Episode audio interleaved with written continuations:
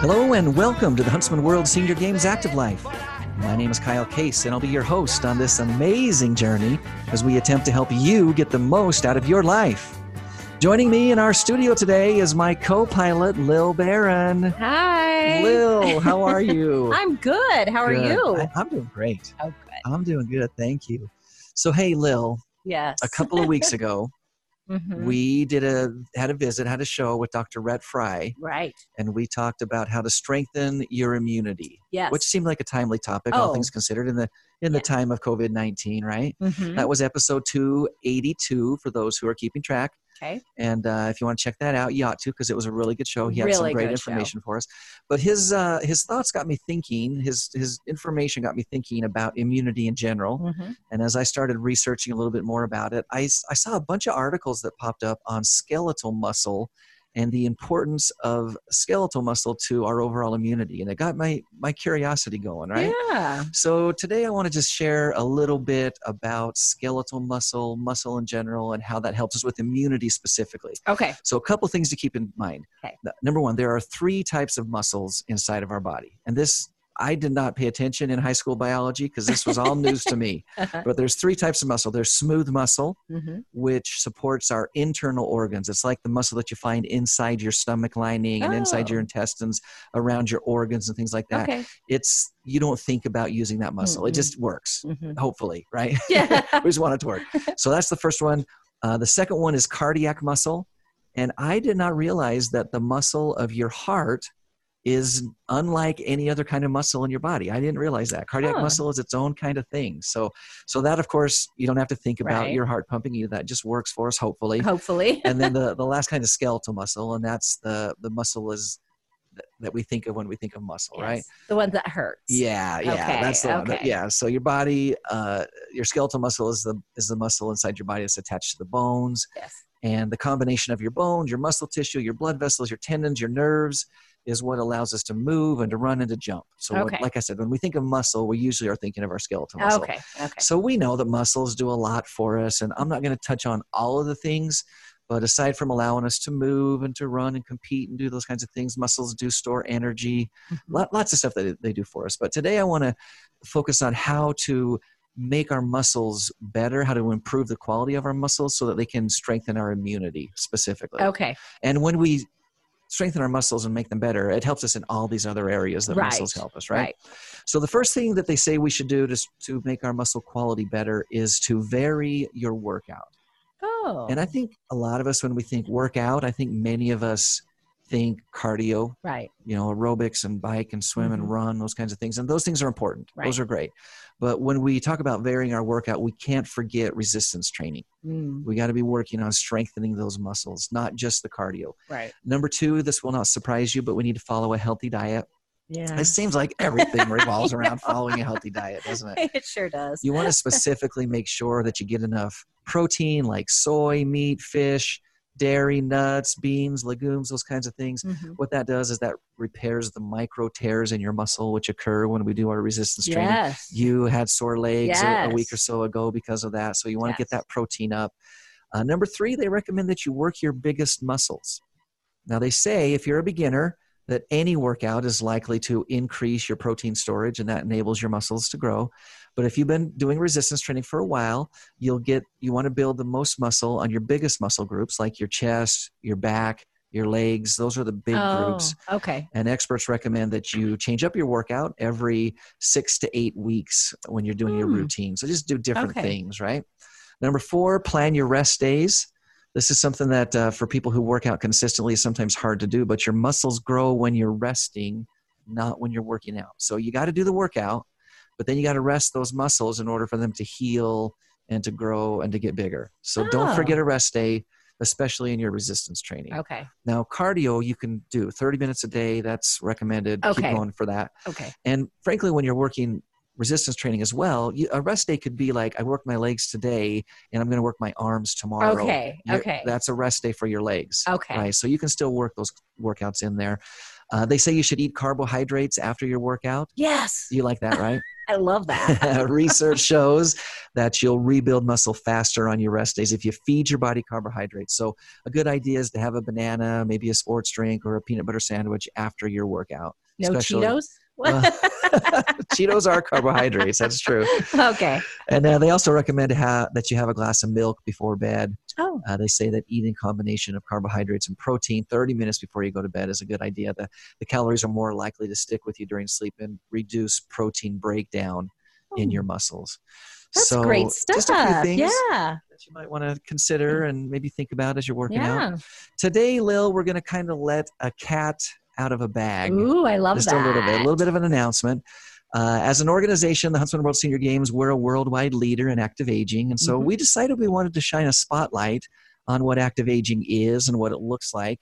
And so, sometime in the next few weeks, we're going to launch our inaugural list of the fittest 50 over 50. Ooh. That's pretty cool. It's going to be awesome. really cool. We've been working on it. We've got some amazing athletes that are on that list. If you're interested in being notified when the list drops, you can let us know at the50over50.com.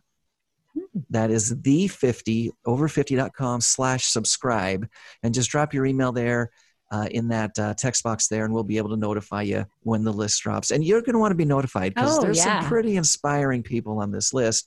And speaking of inspiring people and shining a light on active aging, today's guest is on that list. Oh, nice. One of our fittest 50 over 50, Gene Dykes, broke the marathon world record for aged 70 plus runners with a time of two hours, 54 Oh. minutes, and 23 seconds in Jacksonville, Florida. Uh, he also got a 258 with 50 seconds in the 2019 Boston Marathon. In late 2017, he ran three 200 milers Oh, my goodness. in a three month period. Oh. And then a 50 miler and a 100 miler early in 2018. He started 2019 the same way with the Arches Ultra 50 miler in Moab in late January. And then the 200 mile Delirious Western Endurance Scenic Trail Race, which is in Australia three weeks later. oh. And that, Lil, that took him 101 hours to complete. oh. Which had to have been an undertaking. It's amazing. Gene, thank you for joining us today. his immunity is amazing. well, well, thanks. Uh, that's a, a long list. That's about the same length of list of races I've not done. This well, I I am just blown away Yeah. uh, with your the, the events that you've participated in and the success that you've had with them. Congratulations on an incredible running career. Absolutely. well, thank you. It's been uh, it's been quite a trip. Uh, I'll it just shows what has. happens when you just trying out. You do yourself one year after the other. I- you know that is so great. I, I love that idea of you're competing with yourself. How Yeah. how valuable is that to to use that as your motivation? I, I want to ask you a question because we're in the middle of this pandemic. Um, how has COVID nineteen affected your running? Do you, have you had to cut back, or have you been able to still get out and hit the trail? Well, for the longest time, uh, you know, hope springs eternal, and I hoped maybe one race wouldn't be canceled. So I kept up my uh, my marathon training until uh, uh, until the Boston and London marathon times had passed, Yeah. and uh, so I was wor- I was worried that I wouldn't be able to train effectively without a race, but uh, turned out that. Uh, well, I just keep doing whatever my coach tells me. And, Uh, that, So- that is so. Um, I think you brought up two two brilliant points. One is that you've got a coach that helps keep you motivated, and I think so many of us could capitalize on that if we chose to. Mhm. And second of all, you've you've alluded to the importance of competition in motivation. I think that we see that at the World Senior Mhm. Games so often. Our our athletes are really motivated by that idea of competition. It's not necessarily winning, although that's important, but just the idea of competing and wanting to be your best and to do your best is a real powerful motivator. It sounds like you've experienced that in your life. Oh yeah, competition is is is so much fun. It it isn't the uh, you know the be all and the end all, but uh, it's an important component. I mean, it, it's fun to compete. And as you say, it doesn't matter whether you're uh, first, second, last. Uh, I've, I finished last in a few of those 200 mile races, and that didn't bother me at all. Um, but uh, yeah, the competition that's that's it. That's an important aspect, and I think for uh, a lot of race directors don't realize that because they sometimes cut their age groups off and don't let the 70 year olds compete uh, in their own age groups. Yeah, and that's uh, we we feel very strongly about that. We have we have five year age groups all the way up through as high as we want to go, and um, yeah, I mean I think there's there's a lot of things at play when you're putting a race on or an event on, but that's one of the things that we feel really good and strongly about. I, I'm I'm wondering, Gene, when did you get into running? Is this something that you've done your whole life, or something you picked up later on in life? Oh, I uh, I started running oh, way back in junior high, just just as a lark. I went out and ran one day, and I would do it now and then. So when I got to high school, of course, I did track. In college, I did track. But after that, uh, no, there was a. I didn't do anything in the way of competition. I just ran when I felt like it. Sometimes in shape, sometimes not. It wasn't until I was uh, 57 that I, I started racing again.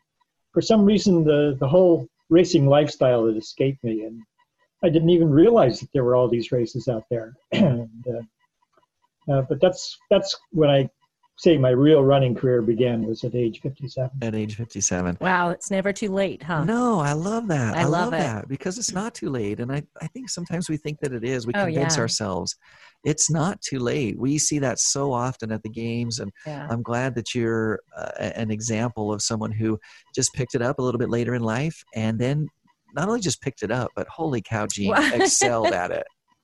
Yeah. Well, I, uh, for about seven years, you know, I my first race was a little trail race It was just so much fun, and my next race was a half marathon on the road. And I think subconsciously after that, I decided that every year I would run a little faster on the road, a little longer on the trail, and a little more often uh, in both. And uh, and I gradually improved for about seven years, and then it looked like, well, let's see, that would have made me about uh, 65. Or and 65. It looked right? like I was, you know, getting that plateau, and that's when I hired a coach, and uh, it turned out that uh, I wasn't anywhere close to achieving my potential before you, Wow. you still had some in you. That's wonderful. That's wonderful. I- I'm wondering, you've you've you know you've already talked about having a coach and and how important that is. Um, how did you how do you how did you go about finding a coach and and what was your motivation to say I'm gonna I'm gonna go this route and see how far I can take this running thing? Well, I know exactly when I decided. Uh, you know, I, I kept trying to run a new marathon PR every year, and uh, one year I picked Toronto, and I was all thought I was in great shape, and I came up way, way short, and that that sort of said, I, I can't do it on my own anymore. You, Uh, didn't, you didn't like that. I'm getting old, and uh, let's see what a coach can do. I'll hire a coach for five months uh, to get me in shape for the Boston Marathon, and uh, uh, and and I found him by uh, Google. You know, I just Googled Okay. running coach. I threw in Philadelphia as a term, but I was willing to go anywhere because a lot of coaching is done online, and uh, and I found a uh, an obvious fit, and uh, he. Uh, he really changed the way I trained. Um, and in just those uh, five months, I went from you know a disappointing uh, three hours and 29 minutes at Toronto to uh, three hours and uh, nine minutes at Boston. Wow. 20 minutes off my time in in five months. Now that's amazing, and you know, in as is the case in so many times with competition and and physical feeds, it's all relative, right? Because if I ran a 329 I'd in a marathon, if I run a 329 in a 5K, some days I feel like I've I've been successful. Agreed. But um, but you knowing where you're at and knowing what your potential could be, I think is very valuable and important. Uh, so obviously you got a coach and, and switched up your training a little bit. I'm wondering if you can talk for just a minute about the physical preparation for a race. What and, and specifically, let's say a marathon, because I know that a hundred meter dash is a different training model than a marathon. Obviously, how do you go about training for a marathon? Do you just wake up in the morning and run marathons until the day of the race? Well, uh, doing other races is a big part of my training. Uh, I know a lot of people like to lay off races and just train for like two or three months, but uh, no, I'll race uh, every weekend. Uh, and my coach is uh, is good with that. He, uh, as I said, I'll just do whatever my coach tells me. and, you know, it usually turns out to be, you know, one long workout a week, two or three pretty, uh, pretty fast ones, a couple rest day or a rest day and a couple, you know, recovery days. Okay. Uh, he mixes it up and he makes every every week different so that uh, I can't get in a rut. You don't get bored. Yeah. Well, that never happens anyway. so when you say a long day, if you're a marathoner, because I, I, am not, I just I, I don't have any point of reference here. But what's a long day if you're training for a marathon? Is that, obviously, you're not going to run 26.2 miles that day. Uh, or do I, you? Actually, I rarely run more than oh, uh, say 16 miles during Okay. training, but uh, part of my training is going out and running a hundred mile race, say three, two or three months ahead of time. So, and that's over the period when people are talking about working up to their 20 mile long run. Well, I'd like to, you know, kick it off with, uh, with a hundred mile. I mean, 100 mile. if run. a 20 mile run is good, a hundred miler's got to be five times as good. at least at least five times better, right? Yeah. now you Wow. you also uh, we've been talking about some of your marathon prowess in in your intro. Uh, obviously, you do ultra marathons as well. Tell me what's the difference in training between getting ready for a marathon and getting ready for one of these ultra marathons, these hundred milers or these two hundred mile races. Is it the same process, or is there something else that's involved? Uh, to be good at at ultras, uh, it would be different. But I just run them for fun, and uh, marathon training is, is is sufficient. If you train real hard for a marathon PR, that's all the training you need to do to go out and run 50, 100 miles, even 200. It- and a a lot of people could just have a blast doing those, a lot more than than think they could. I, I think I would have to think pretty hard about having fun at a 200 miler. That seems like uh, a pretty a pretty intense endeavor. yeah. Oh, I'd give up all my road racing if I had to choose between road racing and doing long trail races. Would you? Wow. Oh, it's just it's amazing the the scenery uh, you get out there, and Sure. you know sometimes you're with you know uh, conversing with other runners, and sometimes you know you're just out on totally on your own, just you know you and the mountain lions. Oh, that's why he runs. there you go. There you go. That's motivation for you me. you don't have to run faster than a mountain lion, just faster than the guy who's behind you. Right? So Oh. so you do these ultras. Um, I, I'm wondering if there's a mental preparation that you go through as well for for any of your races. Obviously, physically you're out there and you're you're getting the miles in, but mentally, how do you prepare for a race? Oh, to be honest, it, it never occurs to me to to, to think I'm uh, I- I'm going to fail. Um I just I just know I'm going to have a great time. So my mental preparation consists of being excited about uh, what's coming up. Uh, in fact, uh, if you if you sum up the excitement of looking forward to a race all year long, you know it, it might be more than than actually doing the race. That's why I tell people make sure you put some destination race on your calendar uh, so you can look forward to it all year. and and you've definitely uh, you, you we can see from your bio you've you've been able to do that i'm wondering if you have a favorite race that you've ever done you, you've got this incredible catalog of races you've done is there one that stands out as a favorite Well, I have pretty much have a favorite at uh, each distance, and so it's sort of like uh, you know saying which daughter is my favorite that way. But uh, I, I tell people the Bigfoot 200 is uh, just just a totally awesome race. Uh, it's scheduled again this year in August. I'm going to go back and do it for the second time, um, and it looks like it's going to be held. Um, you know, the the uh, the forest rangers want them to do the race, and the the uh, restrictions are getting relaxed. Yeah. But you know, who knows? We'll have to but see, it's it's obviously. it's just something. The the scenery's incredible. Uh, you're running through, you know, the volcanic blast zone, and then you're running in the deep woods. It's- so it's so just where is the bigfoot It uh, starts around Mount St. Helens in Washington State, Oh, okay and then goes up through the Cascades, finishes a little bit south of Mount Rainier. oh, now do you again i just i'm not a ma- i'm not an ultra marathoner so i don't have this point of reference you do 200 in, in all in the same day you this isn't like a pack in your gear and well, not in not in one day. The, Okay. the, the winners will do it in about two and a half days. Okay. Mm. Okay. So this so this is definitely like a extended hike where you're packing in supplies, or are there way stations along? Well, there are aid stations every, say, eight to 12 miles, you know, sometimes 20. Um, and uh, so it's, uh, you're, you're, you don't have to carry everything. You don't have to carry a sleeping bag. Uh, you Okay. know, You, can sort of crash in a chair at the, one of the aid stations. um, I know I would be doing that. yeah, yeah.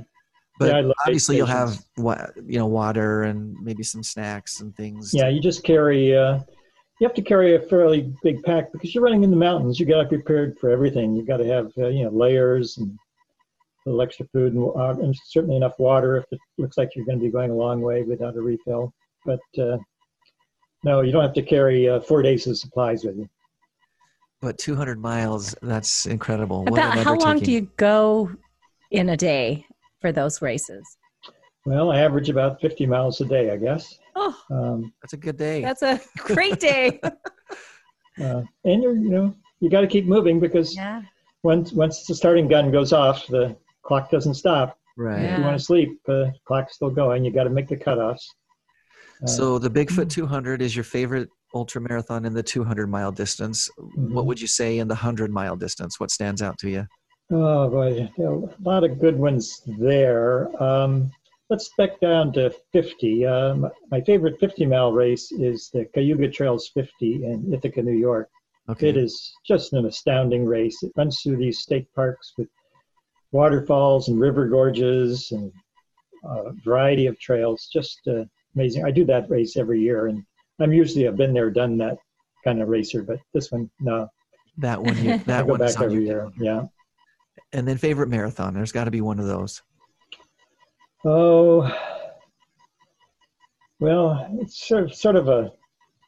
My favorite marathon, of course, is a trail marathon. uh, uh, the, the Death Valley Trail Marathon's always been my been Oh, my favorite. It's it's not really technical. It's like a jeep trail for 26 miles. So, uh, and if you road runners want to get out and see what a nice uh, easy trail race is like, uh, go look into the Death Valley Trail. Now, when is that held? That surely that's in, not uh, in. December, so it's nice and oh, cool okay. goes over a couple mountain passes. You're likely to see some snow up there. Sounds incredible. What a, what a great career of running. I- I'm wondering, you've, you've been doing this for a while now and you've had some incredible success. What is, what is it that running has taught you that you would share with everybody?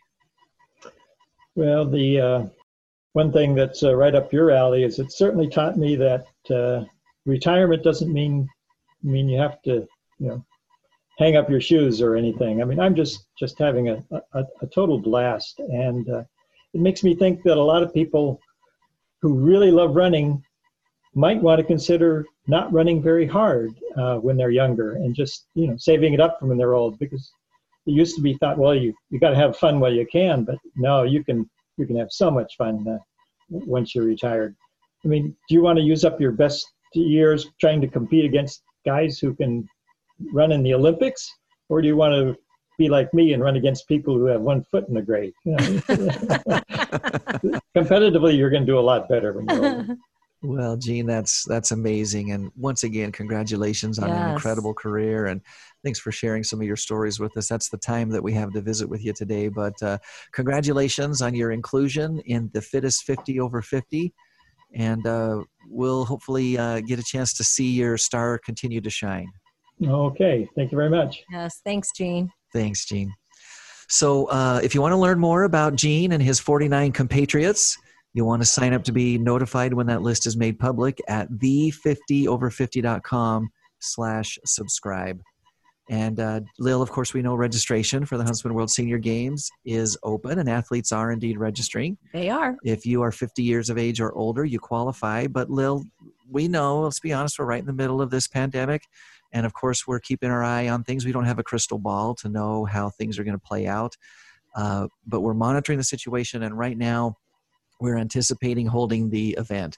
And uh, as Gene mentioned earlier, so many things are opening up and it's looking very positive. So check out seniorgames.net. You'll be able to get all of your uh, latest updates on COVID 19 and our response to what we're doing, as well as registration information. The dates of the 2020 games are October 5th through the 17th. So put that on your calendar. If you have any feedback for us about the show, please shoot us an email at activelife at seniorgames.net. And remember to tune in live next and every Thursday at 5.30 p.m. Mountain Time on AM 1450 or FM 93.1 for the Huntsman World Senior Games Active Life. We take this live show and uh, turn it into a podcast, and you can subscribe to that podcast pretty much anywhere that podcasts are found. If you are listening by podcast, take a moment, give us a rating, write a quick review. That helps us spread the word. Today's inspirational thought is from uh, just a, a thought that I found online, and it's a good one. You ready? I'm ready. Life isn't about finding yourself, life is about creating yourself. Oh, good. Until next Thursday, stay active.